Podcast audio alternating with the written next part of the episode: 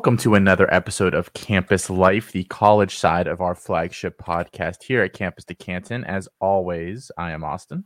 And this is Colin. Feeling refreshed. We took Thursday off, as you probably know by now. Instead of doing our normal Canton bound episode, we uh, punted. We watched the draft. We soaked all that in. We did a little, uh, as a website, did a little breakdown of some of the big moves on day one and day two of the the NFL draft. Colin, um, the 2023 draft is now upon us officially. Officially, with the first pick in the 2023 NFL draft, X team takes Y. Finish that sentence for me. man, you're gonna I, you're gonna upset a whole fan base here. So just be prepared for that, for hate mail, mm-hmm. for whatever else. Sure. No, I I want to say the Falcons, but that's more just out of hope. I think. I do think the Falcons are a bottom five team, maybe even a bottom three. Um, I think the Texans are right there too. They overachieved. I'm gonna say the Texans, and I'm gonna say the Texans take Will Anderson. Okay, they're gonna stick with Davis Mills. Mm-hmm. Okay, that's interesting. I think if they're number one overall, I don't know. I think something bad has happened with Davis Mills.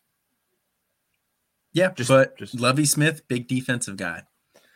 Um, so I'm going to go out on a little bit of a limb here, and I actually think they had a really good draft, and I think they are going in the right direction this year.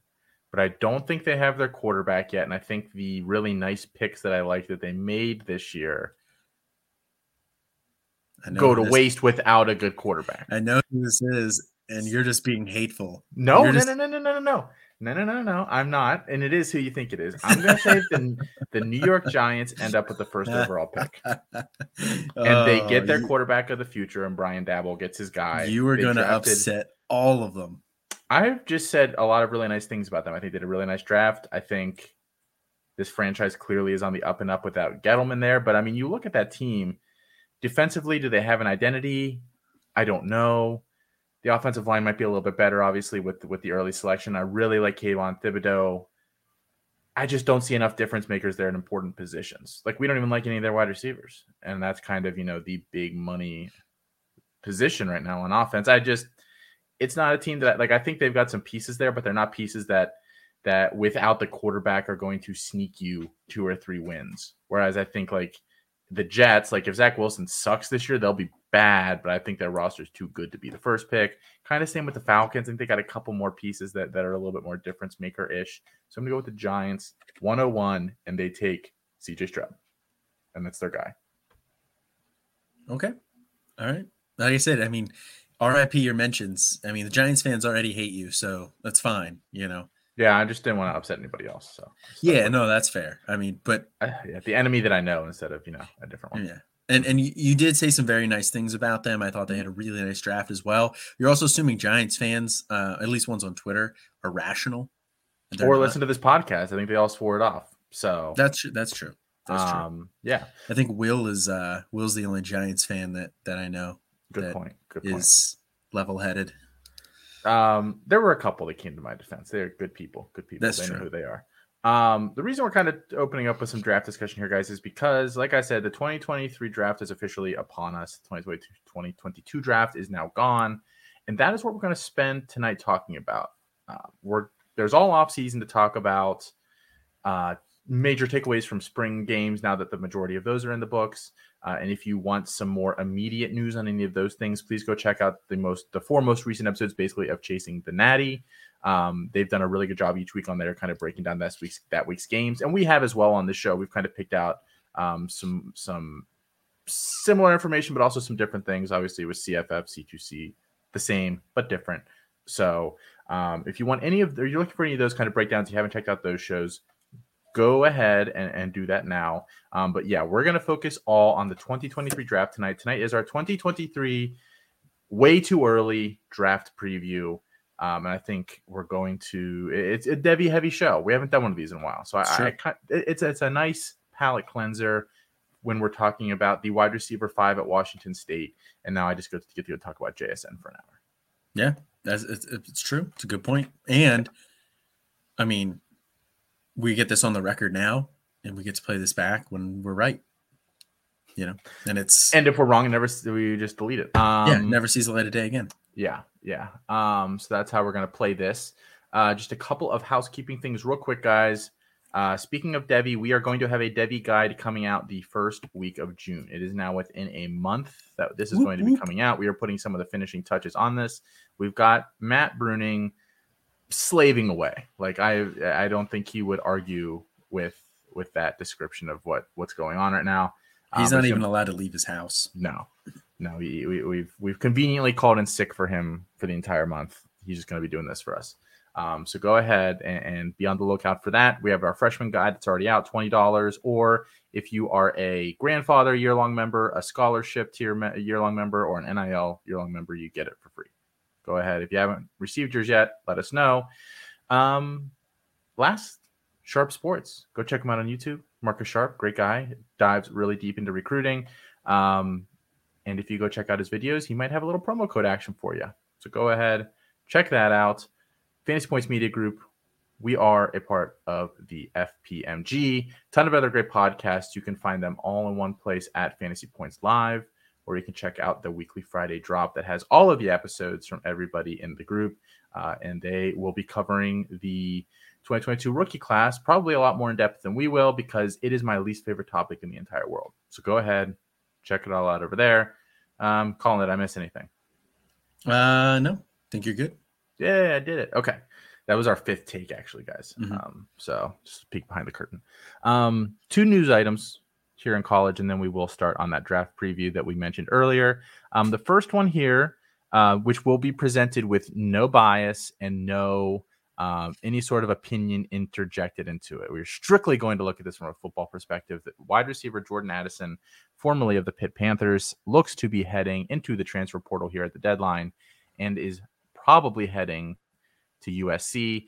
Um, Addison was the Biletnikoff winner last year. Obviously, we've talked a lot about how that wide receiver room was very empty behind Mario Williams uh, at USC. So, Colin, um, first off, do you like this move from a football standpoint for Jordan Addison? We're not. Let's not even talk about the NIL implications of this. Like honestly, like it's just You just you don't want to get upset. no. It's just beyond whatever we need to talk about on the show. And yes, I'll probably get really upset. um, from a football standpoint, I like this for Jordan Addison because going to USC, being a wide receiver in Lincoln Riley's offense, it's going to raise his profile a little bit more. I mean, he was already a Biletnikoff Award winner. He was already somebody who was bandied about as a potential first round wide receiver next year, and I don't think that's necessarily unwarranted. Um, I was a little worried about his production at Pitt this year. I mean, I think he was going to be safe. I think he was going to be the wide receiver one there, but I just think that offense overall isn't going to pass as much this year. One without Kenny Pickett, um, who can push the ball downfield where Slovis really can't that well, and two, um, Whipple is gone, and in um, comes Cignetti, right? Cignetti, that's his name. Uh, yeah, I think that's how you pronounce it. Yes, I don't know Cignetti, if like, Cignetti. A, heavy Italian accent or not, as I'm gesturing with my hands. But yeah, something like Um, but yeah, in, in comes um, Cignetti, and he's a lot more run heavy. So, and then Pittsburgh brings back their entire starting offensive line. So, all of those factors lead me to believe they're going to be less pass heavy, more run heavy this year. Which, so I think Addison, quarterback play, a little bit of a dip, volume, a little bit of a dip. His numbers would have dipped, and I could have seen him slipping out of the round one conversation if he doesn't necessarily repeat that performance. Now, headed to USC, I don't think he's going to put up the numbers that he just did at Pitt, but I think he will put up very solid numbers, similar numbers to what he I think he would have put up at Pitt this year. So maybe 1100 yards, maybe 75 80 catches um, and you know, 8 to 10 touchdowns ish probably along those lines. Um, and I think that's going to be good enough to keep him in that first round conversation. So I think overall, Jordan Addison, this was a good move for him. So um, it sounds like uh, basically he was he was persuaded to go there with an NIL deal without getting too much into that again. It sounds like Pittsburgh probably matched or got very close to matching that deal. So was that the reason he left? Probably not. Here's where I will play devil's advocate, Colin. If you go look at the the list of Biletnikoff Award winners over the past 20 years, there has basically been two guys and then or three players in the last 20 years who have gone past round two, pick 60 in the draft. Mhm. One of them was like 2005, a guy Mike Hass. Hass. I've literally never heard of this dude. He was at Ohio State apparently. Was a round six pick. Then you had Dede Westbrook who went in the fourth round because he was super duper tiny. Uh, and you also had um, uh, actually that's it. Everybody else went round two, pick 60 or earlier. So, and that's a list, you know, I mean, it's not Charles Rogers, Larry Fitzgerald, Braylon Edwards, Calvin Johnson, Crabtree, Golden Tate, Justin Blackmon, Marquise Lee, Brandon Cook, Samari Cooper, Corey Coleman. Obviously, nothing in the NFL, but he went early enough. Dede Westbrook, James Washington, Jerry Jeudy, Ja'Marr Chase, Devonta Smith, and Jordan Addison. So I don't know that he's really helping his draft stock that much by doing this. I am sensing part of it is that Keelan Slovis stinks. I'm sensing part of it's probably that I would rather live in LA than Pittsburgh if all other things were equal. um, even though I do really like Pittsburgh. Um, but honestly, that's really the only upsides I see. Like, I don't think he's going to get necessarily the passing volume that he would here in Pittsburgh, where he's the undisputed number one. I don't know. Like, I don't know that this is a stock boost for him at all. If you're looking at it from pure CFF perspective, it probably isn't. And I'll be really interested to see how it shakes out between him and second year USC wide receiver Mario Williams. Like, who is going to end up being the guy there in that offense? Is it Mario, who we thought looked really good in the spring? Will it be Addison? I I think that will be fascinating to watch. I think the end of the day, those two probably limit each other's ceilings at least slightly. We did say they probably need to score 60 points a game to win though this year. So um I don't know that this is a stock up for him at all, actually.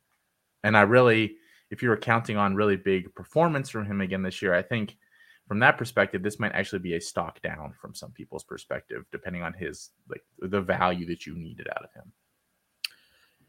Yeah, I mean, I, I don't know. Like I said, I don't think the production is really going to be that much different because I do He think had like 20 touchdowns last year, and you're you're predicting he gets eight at USC. I don't think he was the getting, production won't be that different. I don't think he was going to get 20 at Pitt this year. Like I said, I think that offense is going to be a lot more run heavy. I think it's going to be slower paced, and they're not going to push the ball downfield as much with Slovis, who probably can't do that. And I think that that's where Jordan Addison really shined last year was was on his downfield stuff, where he could I- get he, so he was good at that last year. His freshman Mhm. year, his A dot was like two.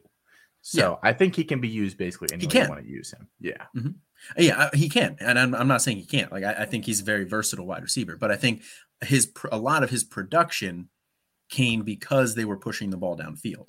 I do think they're going to push the ball downfield more at USC than they would at Pitt, but that's going to be offset obviously by more target competition with It- Mario Williams. Is- Is so uh, does this hurt Mario Williams stock guy again that we had a really had two touchdowns in the spring game was basically the only guy there. Um now there's obviously somebody else to maybe take some heat off, but you this probably limits his production to a point this season. Yeah, I, I think it does. I think it kind of caps his ceiling. I think his, you know, he's still going to produce, and I don't think he was going to produce quite as well as what everybody thought just based on the spring game, um, because Gary Bryant Jr. wasn't playing. You know, there were a lot of other wide receivers that weren't playing. So I think like once you got those guys out there, ultimately, you know, if you're basing your uh, production estimates off of the spring game and how good he looked there, I think he would have been a, a slight disappointment. Um, but I think this again, I, I think he and Addison are going to put up very, very similar numbers this year. So two quick things. One, uh, I wrote down OSU for my cost. It's Oregon State. It was not Ohio State. So anyone that screamed into their whatever, uh, as I said that, it's Oregon State. Um, second, I think after watching that spring game, I think this would not have been a bet that I would have put any money on. It wouldn't even been like something that I would have been comfortable giving advice on. But I think just based again on how bad that uh, that defense is, how Mario and Caleb looked together in the spring game, like Biletnikoff would not have been out of the question. That would have been like the 0.001 percentile of outcomes for Mario Williams, just based on freaking sheer volume. Like he could potentially have been the most targeted player in college football this year. He could have put up a Jerreth Sterns level season at USC based purely on the freaking volume that he was wow. going to get there. Based Jerreth Sterns, folks, in case you didn't notice, didn't just didn't get drafted. They're very different players, but this so this is not a comment on what I think of Mario Williams as a player. I'm just saying the volume would have been so outrageous for him. And now that obviously is not going to be the case for him. Right. So I think, you know, one player that this is a bit of a stock up for is Konata Mumpfield.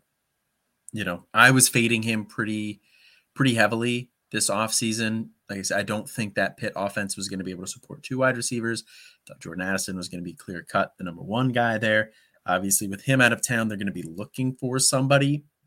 And I think Konata Mumpfield is a good enough receiver where he'll be able to put up some some solid numbers this year. You know, I think he will be with Jordan Addison out of town. I think he will be fantasy relevant on the CFF side. He's going to be a guy that you'll be comfortable starting, maybe as a wide receiver three, you know, maybe in the flex, depending on how many rosters or how many starting spots you have. But this is a stock up for him. So I'm no longer fading Konata Mumpfield as hard as I was. He will perform a little better. I'm still pretty skeptical that he can be a number one wide receiver at a team like at a school like Pitt. And I think if I remember correctly, I listened to this week's CTN this afternoon uh, when I was in the car, and um, I one of either Chris Moxley or Jared was saying they feel something similar. He's a good player. He's not the Jordan Addison replacement at pit level player. That's just no. again my personal opinion on it. But he was, I mean, obviously too, mm, too good for Akron, quote unquote. Yeah. I believe that was Cold Shower Chris. I got probably 20 minutes into that episode.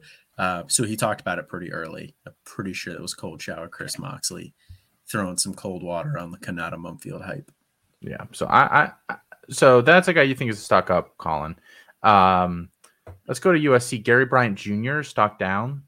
Big stock down. Yeah. It's probably too late for him to go into the portal now, which is like such a freaking fu to him.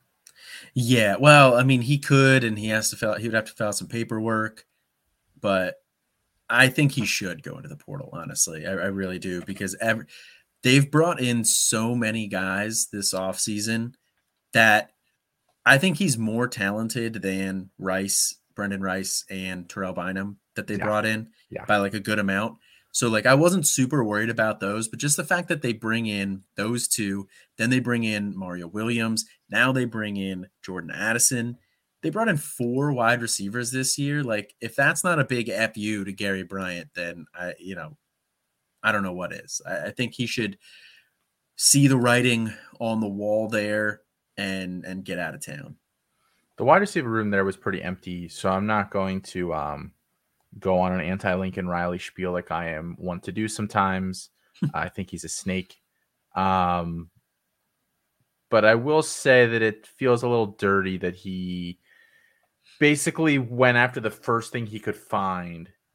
And now that he's found something better, he's kind of going to bury a couple of these kids um, that, that he brought there. So that just feels a little scummy to me. But surprise, surprise, Lincoln Riley being scum, not that surprising. yeah, um, I, I, think there's a lot of wide receivers at USC that need to get out of town. Michael Jackson the third, I like him still, but he is very much buried. I would really like to see him get in the portal and go somewhere else so he can have a productive year this year. Um, How about Taj Washington, a guy that when that transfer happened last year, we both were kind of like, this feels like a move that he was just happy to have USC flirting with him and is not actually considering because like his he would be the number one wide receiver at Memphis next year, right? Oh yeah, he clear would. cut, I mean, he's he's not the Calvin Austin replacement per se, but he would be the guy there in an offense that he would know with a pretty solid quarterback in Seth Henigan, in a conference that is pretty open and would allow him to do some things. This this feels he really shot himself in a foot here, and this is kind of the the obvious downside of the portal, which is obviously outweighed by the But good there's no- parts of the players who have benefited from these moves. I was But say, I there is no downside of the portal. The portal's all great, all player movement, all power to the players. yeah, um, about that. Um, I, I, I- does this help help Caleb Williams at all at the end of the day? I mean, I guess really it's it's one more target, but um, how much more productive could he be with him there? I'm not really sure. Yeah, I don't really think this impacts Caleb Williams that much. Um, I mean, I think the volume is going to be pretty much the same. I think that he had his number one guy there in Mario Williams, so that's fine. I mean, does is it an upgrade on the number two role? Yeah, but I don't think I think Gary Bryant Jr. would have been fine. Um, so it's not like this is a huge ad for Caleb Williams. Um, this is just pretty neutral for me. Yeah, I, I- don't know how um how much that changes things. So um let's shift to our other piece of news. Uh, Unless there's anybody else, is there other fallout from this you want to discuss? I, I mean, this doesn't impact Slovis at all. Slovis is going to be Slovis. Um, uh, beyond that, I, I I don't really see anything here. Um, Mar'Keise Irving to Oregon is the other uh moderately interesting piece of news. Was the slated to be probably the third running back at Minnesota entered the portal a couple weeks ago. We did mention it here on the show. Uh, has now popped up at Oregon. Um, I think this is interesting. Uh, he adds to a backfield where I think they have some other guys that are kind of similar to him from a skill set standpoint, but obviously going there this late in in in time, they were looking for something and kind of desperate for something. This wasn't a, a Taj Washington to USC luxury transfer. This was, you know, we we need you to come here. Um, what do you think about? We'll, we'll start with with with Mar'Keise Irving himself. Is this a good move for him? Um, is it a better move than staying at uh, Minnesota? Yes, it is because he, like you said, he would have been third on that depth chart pretty pretty clearly. Uh, I don't think he would have had much of a role there. Is it the play? Is it the best place he could have gone? No. Um, this is a pretty like you said, this this backfield has a lot of pieces that are similar to Mar'Keise Irving. Uh, Noah Whittington is a smaller guy. Sean Dollars is smaller as well. He's only 195 pounds. Um, so they have smaller pass catching backs on that roster already. Um, not that he's like worse than them or anything like that. Um, you know, so I, I don't think it's like he's going to a place where there's clearly better talent on that roster in that serves the same role than him, but he's behind the eight ball. Um, you know, he's coming in after spring. Uh, Noah Whittington looked pretty good in the uh, spring game. Sean Dollars also looked good in the spring game as well. So they have other guys more established there that looked good and had, did not hurt themselves. So he could still earn a role on this depth chart, I think, uh, but he's going to have a harder time than if he had gone somewhere else. This feels uh, for fan for like immediate fantasy purposes, um, kind of like the Georgia backfield, but way worse than the Georgia backfield. Uh, like, not as talented. Um, where you have a bunch of guys that can all play, um, and they're all going to eat each eat into each other's workloads. Um, I think you know there was there was the the narrative at the beginning of this offseason that this meant that with with the way this backfield was shaping up that Byron Cardwell was going to be the bell cow. He was going to get, you know, 70% of the touches. He was going to feast. He was going to really, really look good. Um, I do think this is a stock down for him. And it's not just this move, it's this move Plus, Sean Dollar is reportedly looking good. Plus, they added Jordan James, who is a guy that came with this coaching staff. He um, is close with with um, um, Lanning, who came over from Georgia, um, where he was once committed before decommitting. Don't let Georgia fans fool you. They wanted him. He decommitted there. Um, that left them kind of scrambling at the end of the portal for somebody else, or at the end of the the, the period for somebody else. Um, and you bring in Whittington, now you bring in Irving. Like how that is a huge red flag for me. They they probably aren't going to give Cardwell bell cow touches this year. Um, and for somebody that was already not a big fan of him for Devy purposes, I'm out on on on Cardwell. I will sell the one or two shares I have left, uh, and I will be completely out of this this backfield. Probably, I just can't rationalize having that sitting on my bench when I could get a pretty hefty price for him. Uh, I don't think you're going to get a hefty price anymore because I do think that them bringing in two running backs here in Whittington and Mar'Keise Irving. Now, they're not the same role that Byron Cardwell is. I think Byron Cardwell pretty securely has the 1A role in this backfield. But I think what the bringing in those two guys, what that says to me is that they want maybe a little bit more of a 1A, 1B. They want a guy who can um, do a little bit more in the passing game than what Cardwell has done or shown so far. Um, I mean, he had four catches last year for three yards. Uh, he didn't catch a ton of passes in high school either, so he hasn't shown the ability to do a lot in the passing game up to this point. So I think what that says to me is that they want somebody who has more experience in the passing game there.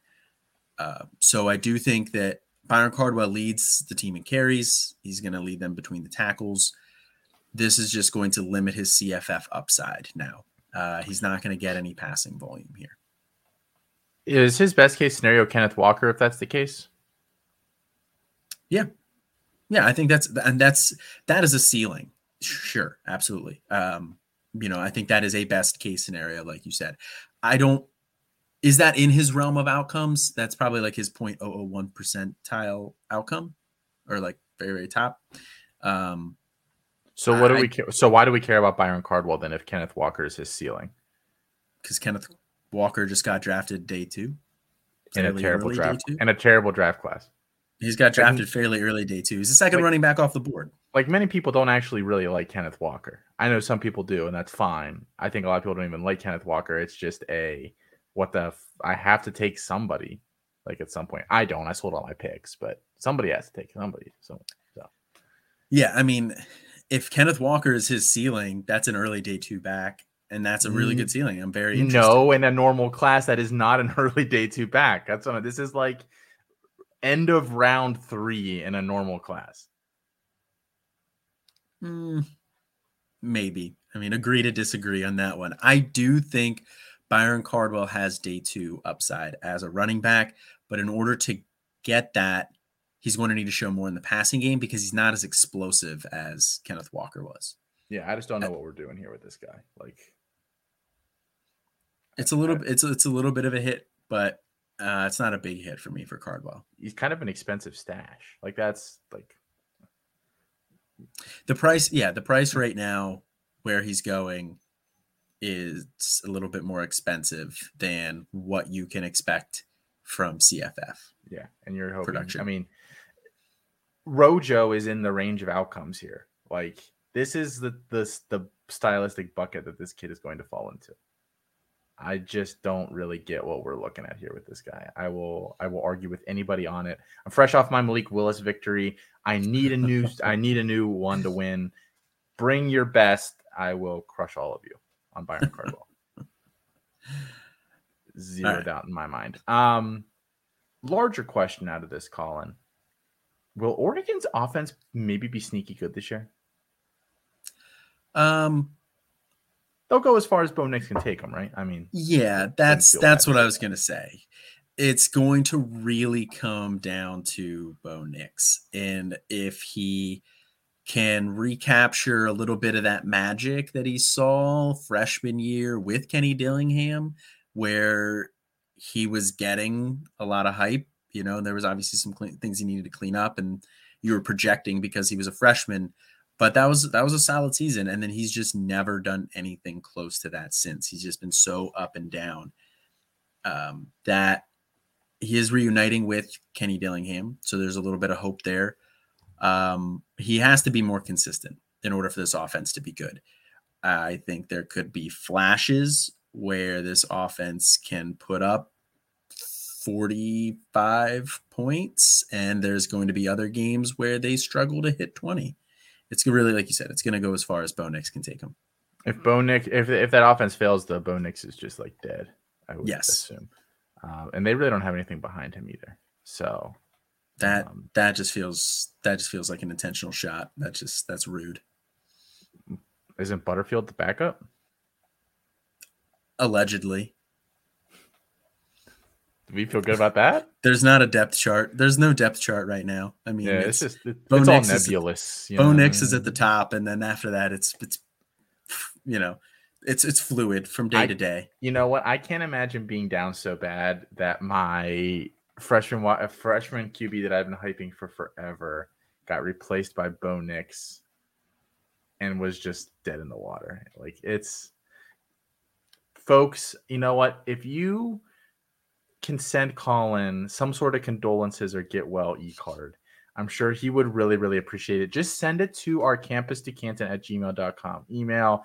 Make sure you, you I'm the one who's on that. checking all the Exactly. Make sure make sure that you put that it's to Colin. Send as many of them as you can. Let's get a campaign going for for condolences and get well soon cards for Colin and his his slowly dying pieces of the Oregon offense. Um all right, 2023 draft preview, Colin. Let's let's skip over here now. We're we're done here with with the news for the week. 30 minutes. We had fun doing it too. we did. Um. So and so, I guys, I had a mega episode planned for tonight. I had like a two and a half hour episode. So we're we cut this in half uh, pre-show because we, uh, and uh, that was a good thing because the news just took half an hour. So Colin, let's go through this 2023 class, um, as if it were happening next week. Let's try to, you know, predict, prognosticate, whatever word you want to use for that class. And I think the the fairest opening question is going to be this. What players do you think as of today are probably going to be first round NFL draft picks day 1 in 2023? Uh, I think if you start at quarterback, Bryce Young, CJ Stroud, uh, very too easy off the top. They come from established programs, Alabama and uh, Ohio State. Ohio State has put their last, I don't even know how many quarterbacks that they've had there in the first round. Um, 2. is it two? Who was before? Well, they had Burrow there too, but that doesn't really count. Um, Yeah, who Haskins was before Haskins? Nobody. it was JT Barrett, I'm pretty sure, Yeah. or Cardale or like some combination of Oh yeah, that's right. guys, Cardale so- was the one I was thinking Yeah. of. He disappointed. All right. Well, Ryan Day has put both of his quarterbacks in the in the first round. I, I think CJ Stroud gets there again. CJ Stroud, I think, has a very good shot to win the Heisman this year, um, which I think will keep him in the very early round one conversation. Bryce Young just won the Heisman, coming from Bama. I think this Bama team, this defense is going to be very, very scary this year. Uh, their offense isn't even going to need to be scary, but their offense is going to be good. Uh, so, a Bama team that's going to go far, Bryce Young is going to take them far. I think he's pretty locked into the first round. It's when you get after those two that we start to have more question marks here. You know, Anthony Richardson has an incredible athletic profile, and that's really about it right now. I mean, he looked good in the spring, but he's going to have to back it up with his arm. for him to go first round, he's going to have to play really well this year. Like I think if it's a a a, a mediocre year from Anthony Richardson, he can't declare. He won't go very early because we just saw this with Malik Willis in a much worse quarterback class. So if so, if would be- Richardson has a good year, is there a decent chance he goes first of all these quarterbacks? And I'm not saying that I agree with that. I would, if I'm an NFL GM, I am a thousand percent not doing that. But is it possible that some team falls in love with with the the athletic upside and the big arm and takes him over Stroud and Bryce Young, who are not bad athletes by any stretch of the imagination, but they certainly are not in that same even they're like two tiers separated from what Anthony Richardson is. Yeah, and that's not like you said, that's not a knock on on Young and Stroud at all, but that's just how great of an athlete Anthony Richardson is. Is there a possibility that that happens? Yeah, it's like 1%. Um, because I just don't think he's refined enough as a passer at this point. He would have to take major steps in that regard. Uh, and you said, you know, we just saw it with Malik Willis. I think part of Malik Willis's problem is he did that at Liberty. If, you know, if Anthony Richardson does it at Florida, that's a very different story. So I think that's what could save him. Um, but I think he's more likely to be the third quarterback off the board way more likely to be the third quarterback off the board than he would be the first. I think it's like 101 or he's nothing. Interesting. And I lean nothing right now. Um, because he has to have, again, I think a mediocre year is what occurs. From a statistical standpoint, maybe it's better than that. But from like an overall performance, I, I'm predicting a a mediocre year compared to what he could be. Wow, Austin with a lukewarm take. Who would have thought? I think that's a hot take. Everyone either says he sucks or he's great. I'm saying this dude's going to be mediocre as hell next year, and that's going to like tank the value in a completely different way um, than what anybody else thinks. I'm I am a, I am creative man coming up with this stuff. You don't hear anyone else saying that. Um, I'll let you go ahead. Tyler Van Dyke odds that he gets in? Um, I think right now he would be the betting odds favorite to be the third quarterback off the board, but I am pretty worried about his production taking a hit with Josh Josh Gattis at quarterback or uh, uh, offensive coordinator. Now I'm re I, I I don't know how much of Michigan's past offenses you know was Gattis versus Harbaugh and also how much was just not good quarterbacks from Shea Patterson to Joe Milton to Cade McNamara, who's a great game manager. Uh, Tyler Van Dyke will be the best quarterback that Gattis has worked with uh, in, in recent years. So there's definitely a possibility that this isn't going to be as big of a negative as some people are predicting. I don't feel great projecting that right now. So I think Tyler Van Dyke, if he gets into the first round, it will be later in the first round. I don't think he goes that early. Um, Tyler Van Dyke, um, entering his third year at Miami, Florida. Um, he does some boneheaded stuff sometimes, but that's to be expected in his first year of quarterbacking. Um, certainly not the flawless quarterback prospect. That I think some picture based on his efficiency down the stretch last year. Um, I am going to say now I don't think he goes first round. Um, but that's just a prediction of mine. How about uh, Cameron Ward, quarterback, Washington State? Cameron Ward, um, he could have a monster year this year. And I don't know if it would be quite enough to get him in the first round. I think he would need, just because he'd be coming from Washington State and that kind of a system. I, I don't, I think he would need two years, two good years at the FBS and Power Five level to get into the, to be a first round quarterback again, is it impossible that he's a first round quarterback? No. Um, but at this point in time, I don't think he will get there. Um, what about Spencer Rattler, quarterback South Carolina on a redemption tour uh, there with the Gamecocks? That is probably the most likely of the names that we've mentioned right now, but which which means it's not gonna it's not even gonna be close. yeah, happening. exactly. um, but Yeah, I think if he has a nice year at South Carolina, and a nice year at South Carolina is not the same thing that a nice year at Oklahoma would have been. Um, whoa, whoa, so whoa, whoa, whoa! what do you mean by that? Statistically, um, I just I don't. A lot he's of people. not gonna, upset a whole lot of people.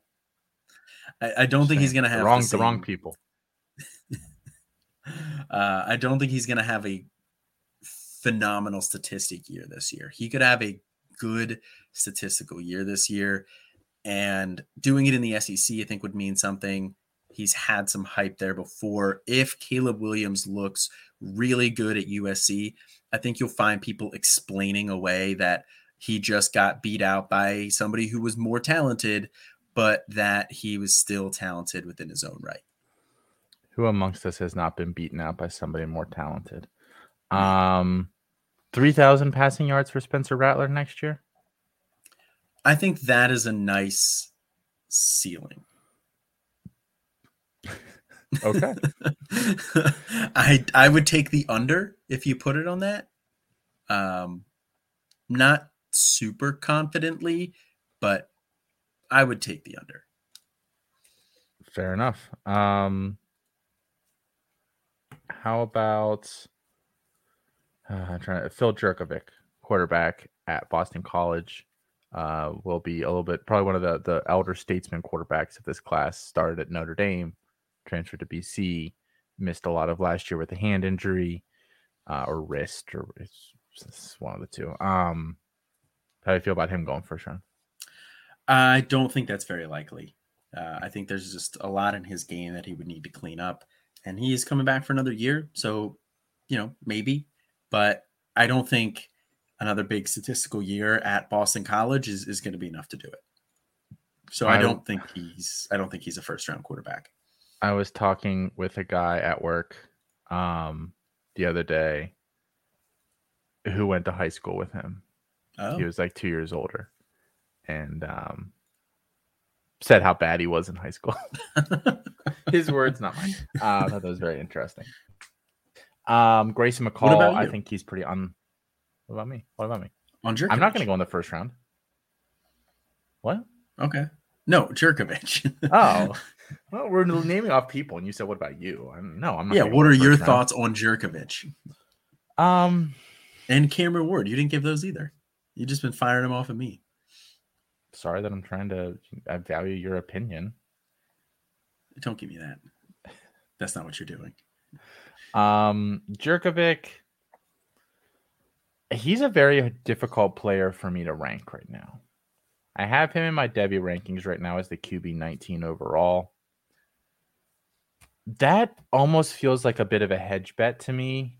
But then you look at some of the guys below him and you don't necessarily feel any more comfortable putting putting them over him either. So like the guys I have directly in front of him, are like Grayson McCall, who another guy who I kind of feel like that. The cutoff is kind of right with him there. Kyle McCord, Ty Simpson, Phil Jurkovec. And then right behind him is like Drake Maye, Gunnar Stockton, Conner Weigman. Like I guess Weigman would hold value better, so maybe I should bump him up a little bit. I don't think that much of Conner Weigman. Um, it's it's it. He's got a little bit of a loopy throwing motion. He's mobile, but not mobile enough for me to take him seriously as a runner his arm strength is good, but not he doesn't have a cannon for his size. I'd rather he have a bigger arm to make up for some of his other deficiencies. He's moderately accurate, but I think he misses deep quite often. He also hasn't had like the most amazing supporting cast. I don't really know what to make of him. I would be very, very shocked if he went round one. I think even if he had a very good year, especially by Boston College's standards, again, you know, this is like doing well with South Carolina. Like it's it's on the level with doing well at Boston College. I don't know that that's a guy that I feel really good about projecting forward. Uh, same with Zay Flowers, his, his star wide receiver. I just I, am not really there on Zay Flowers. I think he plays very very soft um, for the position. It's kind of the same problem that like Dyami Brown has had um, so far, where he third round. He's he's a pretty good athlete. He can win deep, but uh, not very physical. Cameron Ward. I think if he has if he throws for 3,500 to 4,000 yards this year, I think he can go day one because the narrative will be basically this kid was in like a triple option or whatever. Like he threw it like 60 times his senior year or something of high school. So he had to go to Incarnate Word.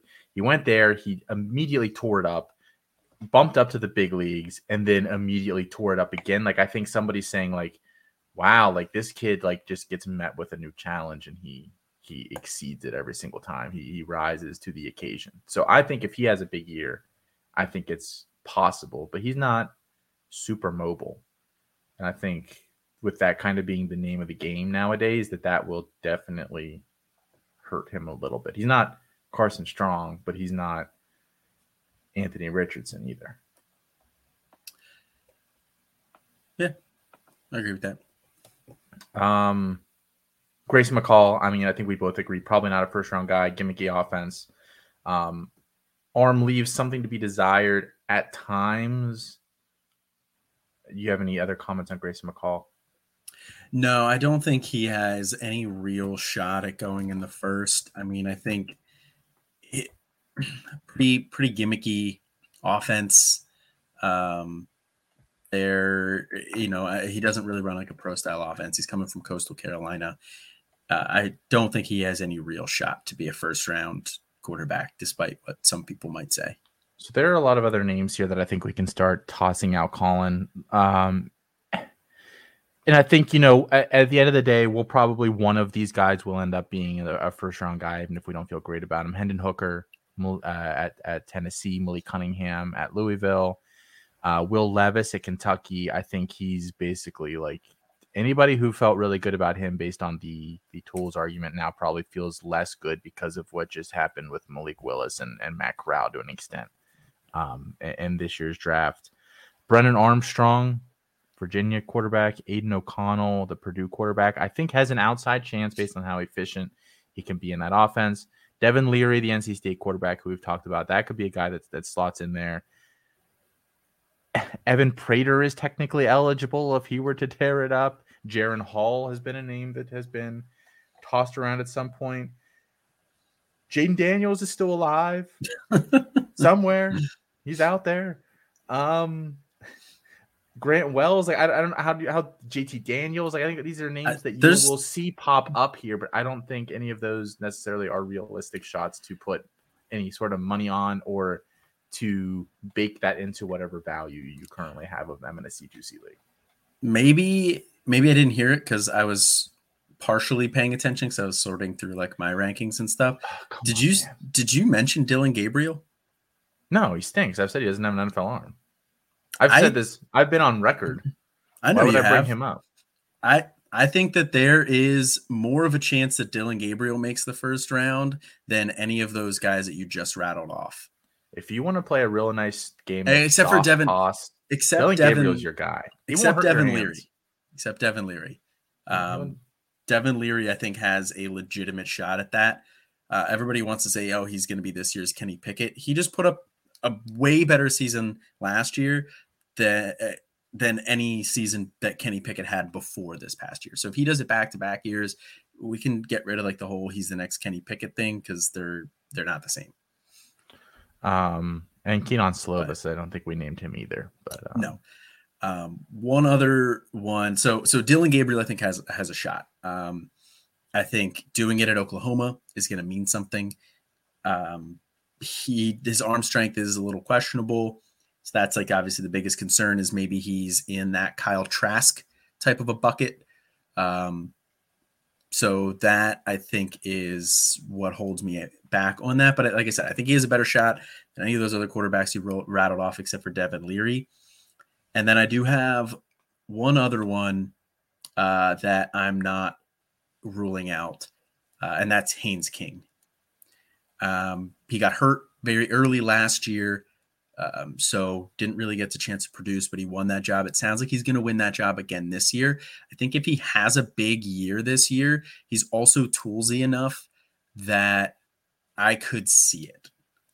Again, another guy that I think has a better chance than a lot of the guys that you had rattled off there, um, like Hendon Hooker, Grayson McCall, and Levis, Gene Daniels, those guys. So my problem with projecting Haynes King to that kind of level is that I just don't think he's good. Um, I mean, that's that's definitely fair. So that, that could be. A, That would be a very big limiting factor. Uh, That's entirely possible. We just we haven't seen it in in games. So just one, the lowest rated player you think has a chance to jump into the first round, Colin. On my rankings, Yeah, your rankings, you know, kind of consensus y type guy. Like, what, what do you think? um, well, first of all, let me apologize for my hot take of last year about DTR. That is dead. Um, a hot take at the beginning of last year. I don't think DTR is a is a first round quarterback. Um, my lowest rated player that I think would stand a chance, um, probably is Haynes King, who I have ranked as my Devy QB thirty four. Although I need to put him ahead of DJU because I think DJU stream is done. So thirty three. I'll flip those two.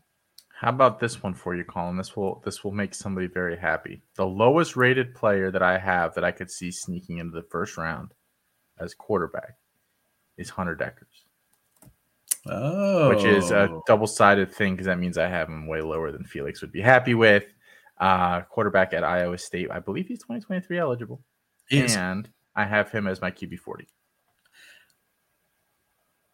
I don't have him ranked for Devy. Okay, Uh, I I only have 50 quarterbacks ranked for Devy. Um, I could pro he's right on the edge there. The last guys that I have ranked, um, KJ Jefferson, Cam Rising, Will Rogers. I would put him in right around maybe KJ Jefferson. So maybe I need to put him at like 47 for Devy. So maybe I should rank him, but I'm still pretty low on him. Uh, I still stand by my bet with Felix that he is not uh, a top 24 CFF QB or a first round quarterback. I'm pretty sure that was what it was. So right, so as of today, Colin, we have two quarterbacks we think probably get in pretty pretty easily. Probably another two to three on the bubble. Uh, I'm not going to go into the was it Mel Kiper that said he's six and a half quarterbacks potentially and over under next year's draft. It's under. Let's go.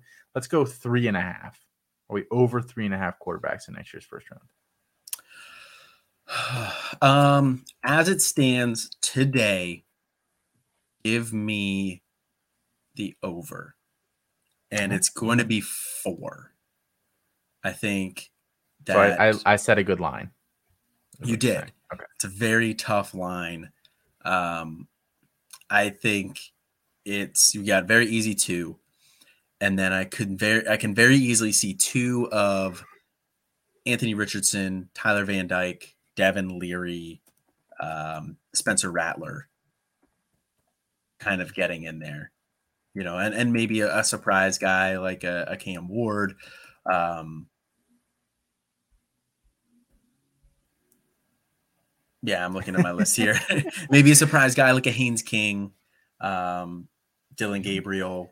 Like I could. S- What about Hudson yeah. Card? While we're talking about That's Haynes King, let's talk about other mean. Texas-based quarterbacks that are dead to us. And That's just mean. That's just mean. I'm not out here hyping up a Haynes King. I'm just saying that we haven't really seen it yet, and he's toolsy enough. He's at Texas A&M. He has a huge year. I could see it. Um, okay then. Um, pivot over to running back here, Colin. Uh, obviously, a much much stronger class than this year, um, which was this this year's was pretty. You know, we just talked about quarterback being pretty damn bad this year. Um, running back was pretty damn bad as well. Um, we have some hope though. Obvious first round guy, Bijan Robinson potentially. We never really know what the NFL is going to do Right. over one and a half running backs in the first round. Um, give me the over. Okay. It's been a little while. Uh, well, we just what Najee and ETN um, Mm-hmm. went in the first round, but prior to that, what uh, CEH was the only first round running back. Josh Jacobs, then I think, was also the only first round running back the year after that too. Um, so that's a that's another pretty good line, but I think Bijan is pretty safe um, to be a first round running back, about as safe as you can be for first round running backs. And then I think Jahmyr Gibbs will put up enough numbers, put up good enough numbers at Alabama this year uh, that I could see him getting into the first round as well. Uh, I also wouldn't completely rule out Zach Evans, although I think that's a long shot. So I think the number's two, but again, first round running backs, you can't really feel great about them in today's NFL. I'm going to take the under on one and a half. It's just going to be Bijan. I don't think Jahmyr Gibbs is going to end up weighing in big enough, even with a pretty nice season at Bama. I think teams are going to be um, skeptical on him. Like I don't think he's an appreciably better prospect than than um, um, D'Andre Swift was, who went round two, early round two. I think that's kind of the cap for those guys, really.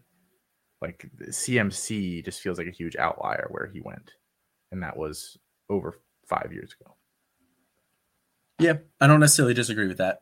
Um, but I think the Bama bump, and I think he'll put up good enough numbers. Now, I don't think he's a thousand yard receiver, thousand yard rusher, uh, like somebody who remained nameless had mentioned.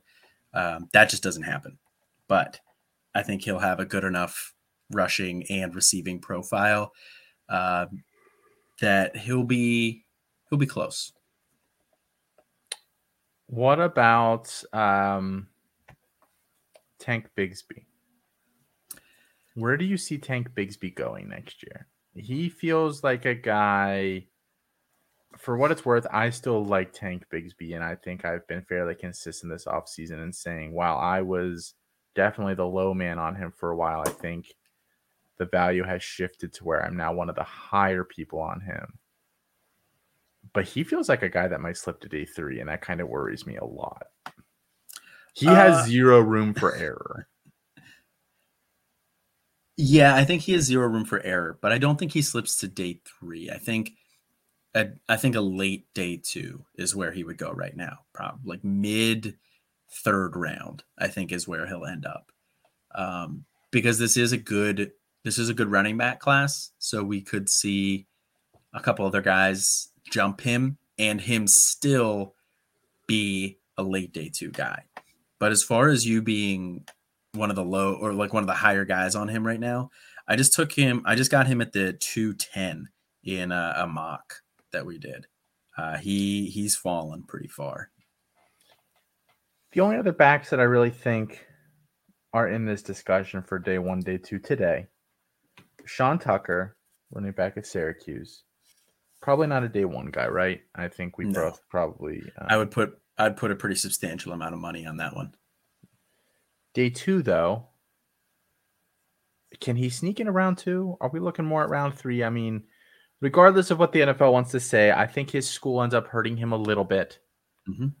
I think it's going to be a statistically worse season as a junior than it was as a sophomore. Mm-hmm. Um, new new coaching staff in there, uh, a couple other bodies in the backfield. Uh, I think that combination hurts his stock, even though I think he's going to test very well next year.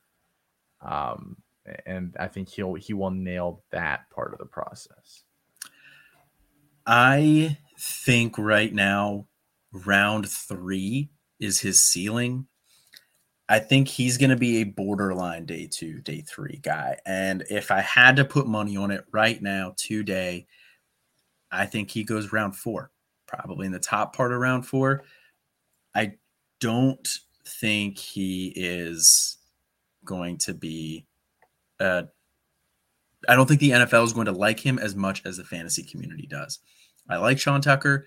I think he has the opportunity for success at the next level as well but I think he's going to get overlooked because of the two things you just said. One, his school, Syracuse. Two, he's going to have a down year production wise this year. Um, I think you mixed up your arguments. I think you meant to say that for Tank Bigsby. I think I think you you messed that up. Um, I think he's going to test well enough that it doesn't matter. I think he's going to test well enough that it doesn't matter. Um, I think it's impossible for him to go day one. Yes, literally impossible. Mm-hmm. Um, he'd have to run for like three thousand yards this year. Um, He'd have to be the next coming of Ernie Davis. so round three, but we don't mind if he goes round three, right? Like that's not No, bad thing. I don't even necessarily mind if he goes round four. Um, if you, but if you go in round four, I want to see you have a clearer path towards playing time because I do think Sean Tucker is talented. So I think if he gets an opportunity at the next level, he can kind of Chris Carson it and seize that role and not let it go. Um, but yeah, we want to see day three or round three. Zach Charbonnet. I think Zach Charbonnet is a round two running back.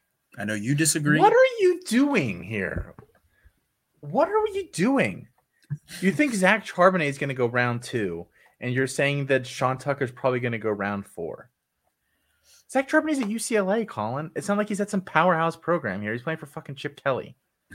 Yeah, but I mean, I think that matters. I think NFL is gonna like a chip. Ke- Well, no, that's true. Josh Kelly. didn't no, really they won't. either. What are we talking Hmm. about here? All Guy who can't catch. day two? Can't Or catch least- it. He had 24 receptions last year. Okay, is he like good at it? I mean, he's not No. a he's not the type of guy that you're gonna split out wide. You're right. I was a little hasty with can't catch. He's probably a better receiver than Kenneth Walker. In fairness, Yeah, probably a worse rusher. And Uh, that's kind of saying something because I don't think Kenneth Walker is anything to write home about as a rusher. I think Zach Charbonnet is a day two guy. I meant to say day two, not round two. Although I, I wouldn't rule out round two, but I think he's a day two guy. This is egregious. I need a new podcast co-host. This is just so bad. Um, I don't know how you can sit here with a straight face and say that. Quite frankly, I mean, you'll have to read my Devy profile on him. I did. I know you I had did. to edit like five thousand words out of it. You wrote fucking War and Peace. I had to fucking narrow that thing down to one page. I've I've read it. I basically I rewrote it because I had to get rid of so much. No, I didn't rewrite it. It's, the bones are there.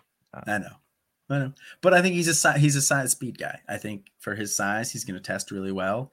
I think he's going to have two years of of solid production, um, and yeah, I think UCLA is a better. I think the NFL will like his production profile coming from UCLA better than somebody coming from Syracuse. All those studs that UCLA's put in the, the NFL recently. Yeah, all of them, all the good ones. Um, Demetric De- Felton. uh, Devon Achane, I don't think he has a prayer going day one. He's too small. Day 2 will be Mm-hmm. interesting. Another guy that will test very well. Yeah, I think day two is is definitely in the realm of outcomes for him, just because of how blazing fast this guy is. My big concern with Devon Achane is the weight. Obviously, Yeah, he's he can't get above 185. 205. Like I don't think he can Yeah. get above 200. He's at 185 right now. And it, this is a bit of projection on my part, but I think that once he's done with track and starts to focus on putting on weight, I could see him getting to right around 200. But even if he's just under 200, even if he's 195 to 200, there are still players in that pool, in that comparison of him on that spectrum of Devon Achane that he could go day two and he could have success at the NFL level. And Oh yeah. Name two. Jamaal Charles, CJ2K, I CJ have- Spiller. I have uh, both of those sitting here in front of me. Jamaal Charles and, and CJ2K. Yeah. Charles, CJ2K, even the CJ Spiller. Uh, I think that those are skill set wise and everything. I think that those are in his range of outcomes. So I could see day two for Devon Achane, but Yeah, he ha- definitely has to get close to 200. I have some conflicting weights on Chris Johnson, but the biggest one I have is 203. Yeah. So right smallest I have smallest I have is 195. I don't think Achane can touch 200 pounds. he's got to get close. He he will have to have a brick surgically placed in him to weigh 200. Like I said, when he's done with track, because I, I don't think he's trying to put on weight right now because he's a legitimate SEC track star. He broke SEC track records.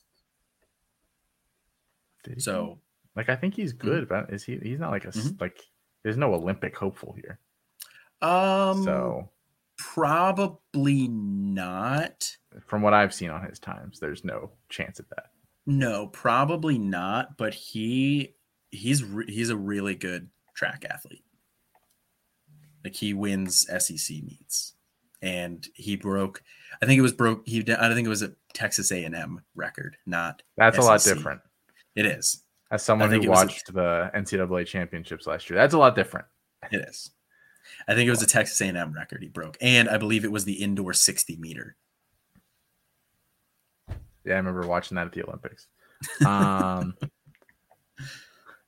there's no one else really here. Blake Corum, I think he'll go day three. Michigan back. He's too small and he's not an uber athlete. Um, he, I think day three is the most likely situation, but I think there's a path to day two for him because yes, he is he's 5'8, 200 pounds, but he's thick. Like he has a solid frame. I don't think it gets any bigger than that. I don't think he gets, you know, 205 is probably his max. But at 5'8 with that frame, I don't think it's a huge concern. Um, he's not a phenomenal athlete. He is a good athlete, um, but he's not a phenomenal athlete. He catches passes well. I would be shocked if he goes before round four, and I think round five or round six are his more likely places. I think he's gonna be a, he's gonna be a guy that the Devy community is inflated, and it's he's not gonna go anywhere close to what you expect. He's actually I, a huge sell for me at this point. I think round four is the most likely spot, but like I said, I can see a path to day two draft capital for him, especially coming from Michigan, where I think he leads them in carries this year because Donovan Edwards is small too. Donovan Edwards is sub 200 pounds. Do I have a do I have a path to day two draft capital, Colin? It seems like everybody has a path to day two draft capital. So I just want to, you know, check in on that. I mean, I think that some of these schools, you know, when you go to a big school, if you're productive and as long as you're a good enough athlete, I think there's a path to day two draft capital there. I think you're being very generous. One of us um, has to be. Yeah, exactly. And I'm, I'm also saying there's a path there. Like is it likely that Blake Corum goes day two? See, I think there is no path. No path to day two for him. It's over. It's locked and loaded.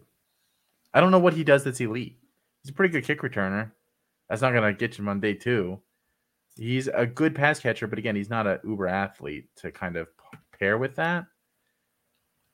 I, I, I, he's basically like 60% of Jahmyr Gibbs basically. I don't. I think sixty is a little harsh. Give him seventy five percent of Jahmyr Gibbs. I think he's worse than that. I think if you if you are a Blake Corum holder, I'll package him and Cardwell up for something that I can actually use. Um, I don't really have any other guys in here that I would take seriously as, as you know potential early round guys. There's only one left for me. Who? Kendall Milton. That's a good call. I forgot about him. Yep. Yeah, Kendall Milton's the only guy that we haven't mentioned that I could see uh, getting day two draft capital there. Semi not bold prediction: Mo Ibrahim does not get drafted next year, folks. Um, don't be caught holding that bag. Um, yeah, I wouldn't. That's really all I've got. I mean, there's obviously lots of names you can toss out there. Marshawn Lloyd, does he bounce back? uh, at South Carolina. Jalen Berger sounds like maybe he has the job at Michigan State. Could he be a guy similar to Kenneth Walker last year? Um, is he? Is he? I'm not sure he gets the the volume there. And then I don't think any of these small school guys go day two. guys, Lew Nichols will not go day two. There is less of a chance that Lew Nichols goes day two than Blake Corum goes get day two, and there's a zero percent chance that Blake Corum goes day two. Lew Nichols will not sniff that. Will not sniff anything better than the fifth round. I agree on Lew Nichols. I'm I, the I'm clipping that was a reference to the zero percent chance of Blake Corum. Um, I think Dwayne McBride's another guy that has zero percent chance to go day one. A guy that's caught like four passes in his career. Uh, sorry, day two. Yeah, I, I, don't. I don't think there's. Yeah, day four. He's going to go undrafted. I don't think there's any chance that he's that he's selected. Actually, there's probably a better chance that he goes undrafted than than he does. Uh, Tavion Thomas. I think he's a bad athlete, so uh, I don't think he can fit in there. Um, Chris Deuce Rodriguez, Deuce, Deuce, Deuce way too small. Yeah.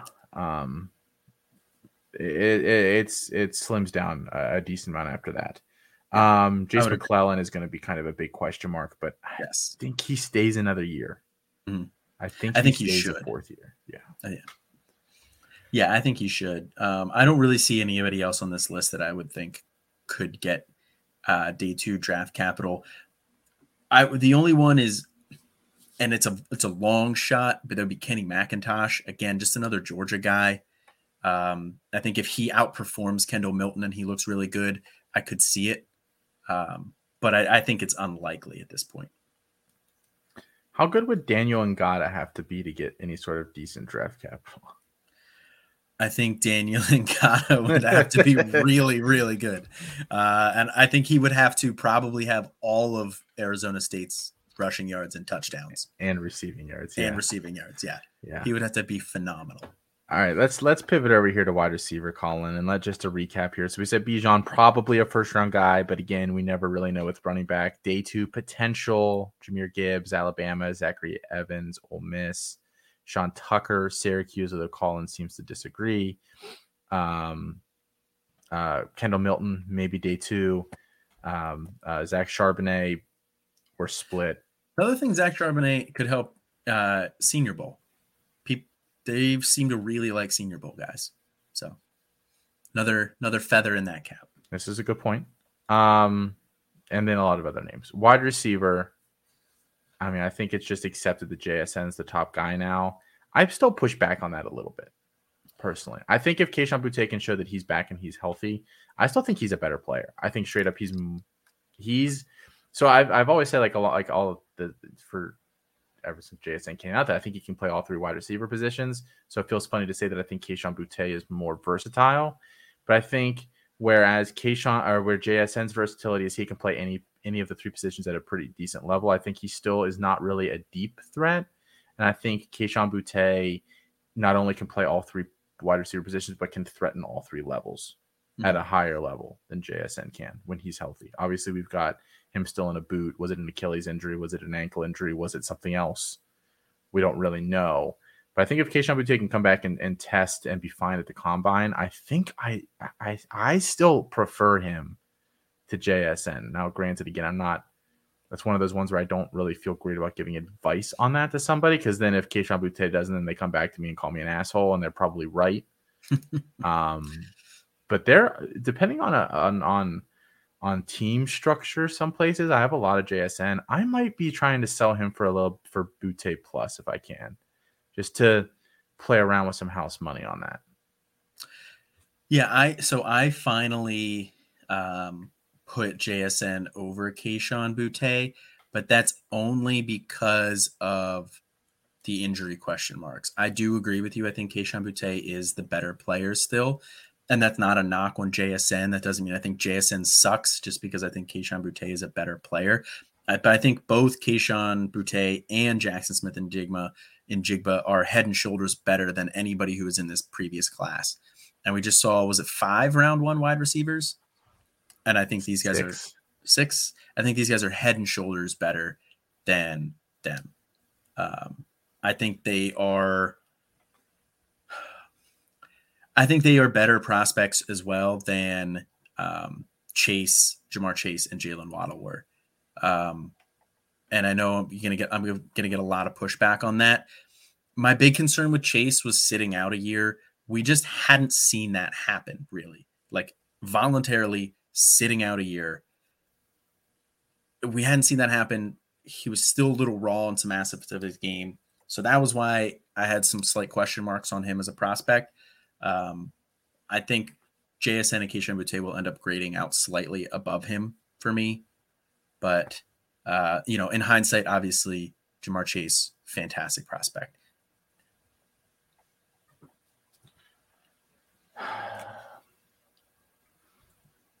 I don't know. But they'll both go round one. Um, Quentin Johnston, I think it's assumed. Um, I still think he has to have a decent year, but I think his floor is no worse than pick 40. Like, we just watched Christian Watson, who is a terrible, terrible, terrible prospect go in the 50s. He's legitimately a terrible prospect compared to Quentin Johnston, compared to really anybody. Um, so round, you know, uh, round one or the very, very tippy top of round two, they that feels pretty decent for him. Jermaine Burton, I think, is the first guy you really get to, and you're like, what needs to happen here? Alabama transfer from in for Georgia. How we feeling? I think that uh, not I don't want to call him a lock, but I think there's a really good chance that uh, Burton goes round one. I mean, Alabama wide receivers just get taken round one. That's just what happens, especially if it's their leading wide receiver, which I think Burton will be. Um, so I, I, think Jermaine Burton is going to have a big year this year. Uh, and I think that Jermaine Burton is going to go round one. I feel very confident in that he's pretty comfortably my wide receiver three at this point. Yeah, I think a big year there with him. I mean, he's got really nice size. Um, obviously, played in the SEC for his whole career. The NFL doesn't necessarily seem to care if a guy, you know, underachieved year one, year two, if they kind of have that big finale. Um, mm-hmm. So and the thing about it is, like, is there a guy there that can possibly take that number one job over him? Like, it's really only Ja'Corey Brooks that I think could manage that. Like, Harrell is not Jameson Williams, I don't think. I think he's definitely more of a um, specialty kind of guy. JoJo Earle's a slot guy. I have a hard time seeing him uh, being the guy there this year, and then it's a lot of youth and, and experience. You're, you're the, the, mediocrity of a a Traeshon Holden, for instance, who doesn't really have anything special about him. Uh, nice, nice senior presence, or not, he's not a senior. You know what I mean in the locker mm-hmm. room. So, um, I just feel like there's nobody there to block him at all this year. Yeah, I, I just don't see anybody standing in his way. Um, Josh Downs, do you have any questions about him going in the first round? North Carolina wide receiver, um, a little smaller. I mean, a little smaller, and uh, I think one thing that we're, you know, barring any sort of like a medical thing that we hear about Sam Howell that comes out, I think we're seeing that the NFL doesn't quite value Phil Longo's system that much. Um, I think Josh Downs is a better player than Dyami Brown and I think the NFL will think that as well. But Dyami Brown was what a third round pick, I think. Um, I would put if you put Josh Downs over like you know in the first round or not like at a 50-50 bet like give me not in the first round i think it's more likely that he goes early second round than it is he goes in the first we did just see Jahan Dotson go day one. I don't think Jahan Dotson is an appreciably better prospect than Jane, than uh, than Josh Downs is. Um, I don't disagree with that, but I also don't think that Dotson pick was a good pick. So yeah, it was a bad pick. Um, and I like Dotson, but objectively, Parker Washington doesn't really have a chance at day one. I wouldn't think. No, no, I don't think so. I think um, he's probably in that second round bucket right now because uh, I do think he's going to step in and lead that team in uh, receptions and yards. Um, something that I've kind of come around on a little bit is I do think Tinsley is going to lead them in touchdowns this year, receiving touchdowns. But I think Washington is going to be the more of the focal point of that passing attack. Rakim Jarrett. Man, I just wrote the uh, the, the Devy profile up on on Jarrett. Um, and I, he's somebody that's really tough because I see I see it with him. I, I see him has having the skill set to be a guy who can go in the first round, but he can't even lead Maryland in receiving. Do you know how many times last year Rakim Jarrett let how many games Rakim Jarrett had the most receiving yards on that team? Two. One. One. Okay. One time. And that was even after Dontay Demus went out. You know, they just, th- there were just random times when other players had more yards than him. That, that tight, that super athletic tight end, um, that I can't pronounce his name that just came out this year. He had he led them in receiving more times than Raheem Jarrett did. Raheem Jarrett was steady, you know, he was more consistent. Those other guys kind of faded off at times, but he just can't seem to really establish himself as a go-to guy.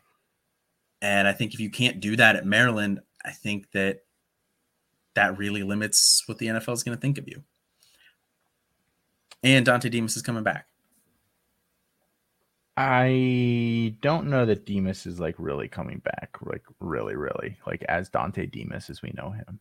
Um, that knee injury. I mean, hey, bad. PFF had him. Uh, pretty sure it was PFF had him in the first round of their mock. So I think he would have gone first round this year if he'd stayed healthy. I don't even have that big of a question on that. I think he would have Dontay Demus. He was freaking crushing at Maryland this year, and I would not have made that pick, but I think the NFL would have loved him. He would have gone Senior Bowl. He seems like a kid that's like really like just loves football. Um, he's got really nice size. I, I the NFL would have loved him. Now we'll see. I don't even know what the medicals will look like for him. Um, I think he would have been a higher pick than Raheem Jarrett. I still think Raheem Jarrett might go day one though. The five star pedigree, the uh, he's a pretty damn good athlete. He's basically poor man's CeeDee Lamb, in my opinion. I think he has a chance to sneak in. I wouldn't do it as of today, but wouldn't shock me. It would it would shock me. It would. I think he's more of a day two guy. A couple other names to toss out here, Colin. Isaiah Neyor, transfer to Texas. Big year there. Can he go first round? Um, I'm not going to say no, but I would surprise me. I think if he has a big year there, you know, he's a bigger body guy. He's a, a good athlete. I think he profiles as as an X, and there haven't been a ton of those guys that have, that have come out the past couple years. A lot of the guys that have come, been coming out lately have been a little bit smaller. Now we do have some guys in this class that I think are, are X's, but I'm not going to rule it out for Neyor, but it would surprise me. Marvin Mims. Uh, I think he has a better chance than. I think Marvin Mims has a better chance than Neyor. That has a better chance than Parker Washington. Probably a better chance than Raheem Jarrett as well, but I don't see it with him feels Brandin Cooks ish to me, so could sneak in. Um, I don't but, think he's he's not the burner that Cooks is. A little more physical, um, yeah. at, especially a catch point. Uh, Jayden Reed, I don't think he goes day one. I still think the NFL is going to really like him. I do. I think the NFL is going to like him as well. Um, I don't think I, I would be shocked if he went day one, but I think he's somebody that not enough people are talking about as NFL potential this year. I like Jayden Reed. He checks pretty much all the boxes. He's just going to be a late declare. Yes. But he's an NFL athlete. He has an early breakout. He destroyed his freshman year uh, at Western Michigan and then transferred over. Um, very good returner. Like I, he checks pretty much any box you'd want. Um, I think he's a day two guy at worst. Um, I would take him over. I have him ranked over Zay Flowers, who I think will go round three at the earliest. Yeah, um, I have them. I have them really close. It's Flowers, Neyor, and Reed, like all in that clump. I have Gary Bryant Jr. and Roma Odunze in that group as well. Um, but yeah, I definitely think there's a possibility with those guys. Yeah, the other names that jump out are the, are the two Washington guys. Um, Ronnie Bell at Michigan is a guy that's forgotten about. And again, I probably would not take him day one, but I feel like the NFL might really like him. The NFL might take him day two. Man, I don't know. I another guy that I wrote up the profile for this this very weekend. Um, man, I just I, I don't see it with him. I don't think he's a good enough athlete. If he comes back, I mean, he was good for Michigan last year. I forgot her. I'm just saying. I think the NFL he had, like the, the he had one catch for 76 yards and a touchdown. Yeah, and then got hurt. It's pretty good. Yeah. um, I, I mean, there's there's not. I mean, Gary Bryant Jr. We talked about him a little bit earlier. Like, I, I think he probably doesn't even come out this year now due to everything going on at USC. Yeah. Um, uh, then you've got some GG five guys. You know, like your Jalen Croppers, your, Jacob Cowing, who's now P five, but uh, you know, I think he's a day two guy. Dontayvion Wicks of Virginia, day two at the earliest for him.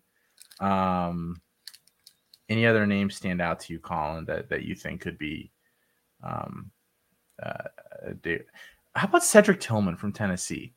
If he has a huge year, does the NFL fall in love with him? I think he's a worse Isaiah Neyor, but I think he also probably outproduces a Neyor this year just based on being like the guy at Tennessee.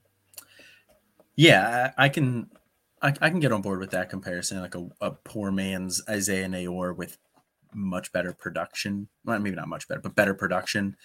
But well, you know what? Velus Jones Jr. just went day two, so who knows? Um, no, I, I think Cedric Tillman has a shot at some day two draft capital. Um, he's a bit of an older prospect. Uh, I don't know if I see it with him, but I wouldn't rule it out. Uh, but another guy that there's two more guys that I think have some day two potential uh, here, and the first one uh, I think probably has. well, it's Jalen McMillan. Um, I said the Washington guys. Yeah, I mean, Yeah. shocker. yeah, um, I, I had to, I had to put him out there. Um, but the other two guys that I was looking at, because um, he wasn't one of the two that I was looking at at that time, but Jacob Cowing uh, and Mitchell Tinsley, two guys transferring up um, to Power Five programs.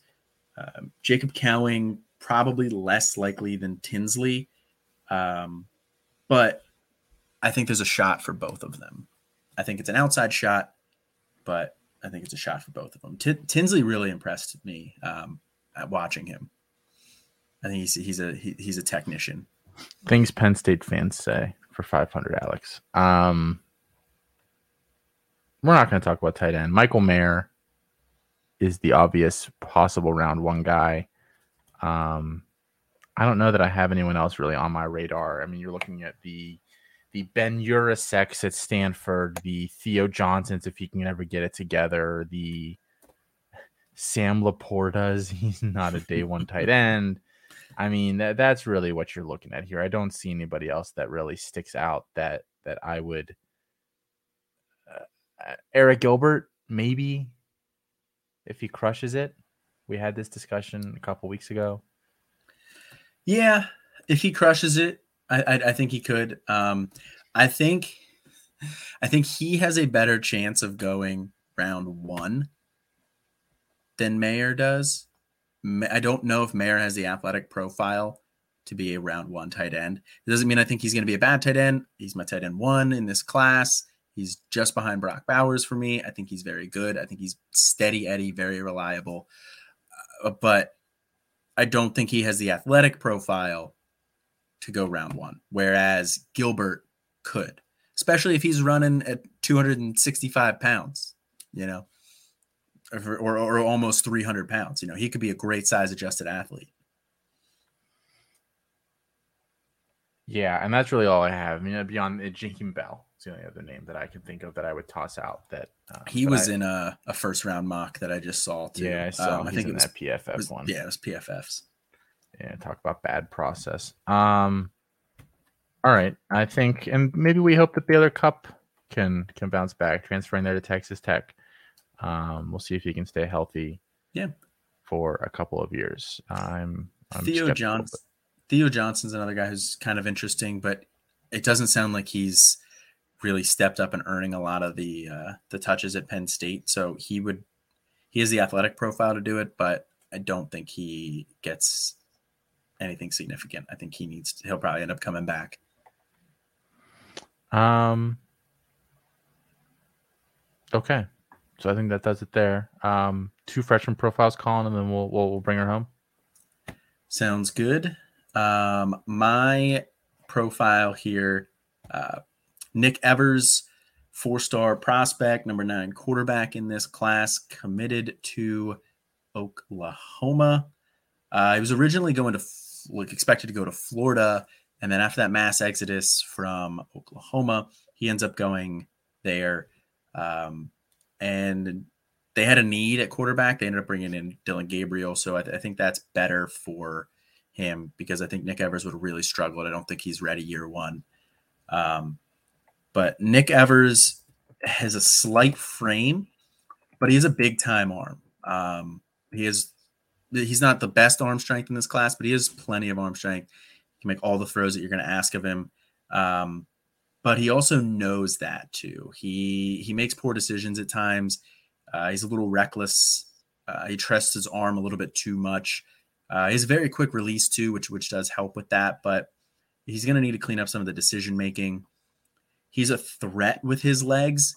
He ran an RPO style offense in high school, um, you know, and he ran it effectively. Is that his best system? I don't know because again, with that slight frame, 179 pounds, I mean, he could get crushed. So you don't, probably don't want him running too much, but he can do it. He can also make a defender miss too if he needs to. Um, maneuvers the pocket well. He can evade the rush. He'll keep his eyes downfield. Um, his ball placement can be spotty at times. Uh, he's generally accurate though. Doesn't really lose much accuracy or velocity when throwing off platform. Uh, I think he performs pretty well um, throwing off platform, throwing on the move. Uh, he's gonna go to Oklahoma here, sit behind Dillon Gabriel.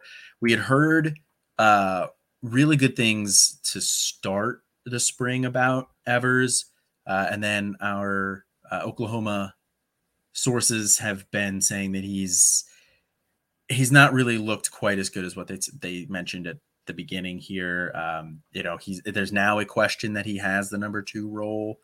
Um, they may bring in somebody here, but I think at a at Oklahoma in a Jeff Lebby led offense, if he can seize the reins there in year two, he's got all the tools of a modern QB.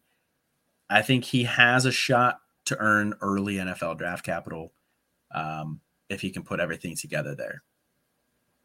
He has a ceiling that not a ton of other prospects do. Yeah, I do. Uh, do wonder what they feel about him there. Um, you know, was supposed to go to Florida. He's attached to the staff, but almost out of necessity. So um, that doesn't make you feel too good about that. I chose Justin Williams for tonight, running back at Tennessee. Um, six foot. I believe he's already up to 215 or 220. He was listed at 210 or 205 in high school. So he, he's bulked up a little bit, bigger guy. Um, really nice size for the position. You know, Tennessee needed a bigger back after losing uh, Tiyon Evans to to Louisville this offseason. He definitely fills a need there for them and, and, is really the only bigger back on the roster. I think he has pretty decent long speed for his size. Um, you know, he's not a burner by any stretch, but I think it's good enough. I think he's pretty patient. Um, has shown some nice hands in the past. I don't think again he's going to be like some uber pass catcher, but he's not bad in that regard either. I think he's got pretty nice flexibility, which will set him apart a little bit from a guy like, um, um, like uh, Charbonnet, for instance, who I, I, I think lacks some flexibility, uh, ankle and hip wise. I think I think he's got it. Obviously, being a bigger guy, I think he is stronger. My comp for him for a while has been Jordan Howard. Like I think he's a kid where I think his skill set is good enough to be a three down back in college, although I don't think he will be because of how Tennessee operates. Will NFL teams view him as a three down back? Probably not, in my opinion. So I think that kind of separates him a little bit from some of these upper tier guys. I've seen him as high as like RB five, six, some places. I think that's a little too rich for me. I think he's right around my top ten. That feels like a really good spot for him. He won't be productive at Tennessee. You will never want to start Justin Tom or um, uh, Justin Williams in in your CF, C2C CFF leagues ever. It's just not how Tennessee operates. So that hurts his value a little bit as well. I think his ceiling is probably a, a, day two pick, maybe like a round three guy. Um, will Tennessee and how they use him allow him to hit that? I don't know. Um, I think with how early he's been going, I, I, think I just saw him go in the second round of a, a, freshman draft I'm doing right now, and that would be way too rich for me. I think fourth round feels really good. Not a bad player though. I just think combination of skill set, circumstance probably ends up hurting him in the long run a little more than people want to admit right now. They see big fast. Yeah, they see big, they see fast, they see a uh, high octane offense at Tennessee, but I'm with you. I don't think he's really ever going to be that productive there. They do like to spread the ball around a little bit in terms of running backs. Jabari Small's there. Jabari Small's a guy that I like uh, as well. So I do like Justin Williams, but there are definitely people out there who are higher than him, higher on him than I am.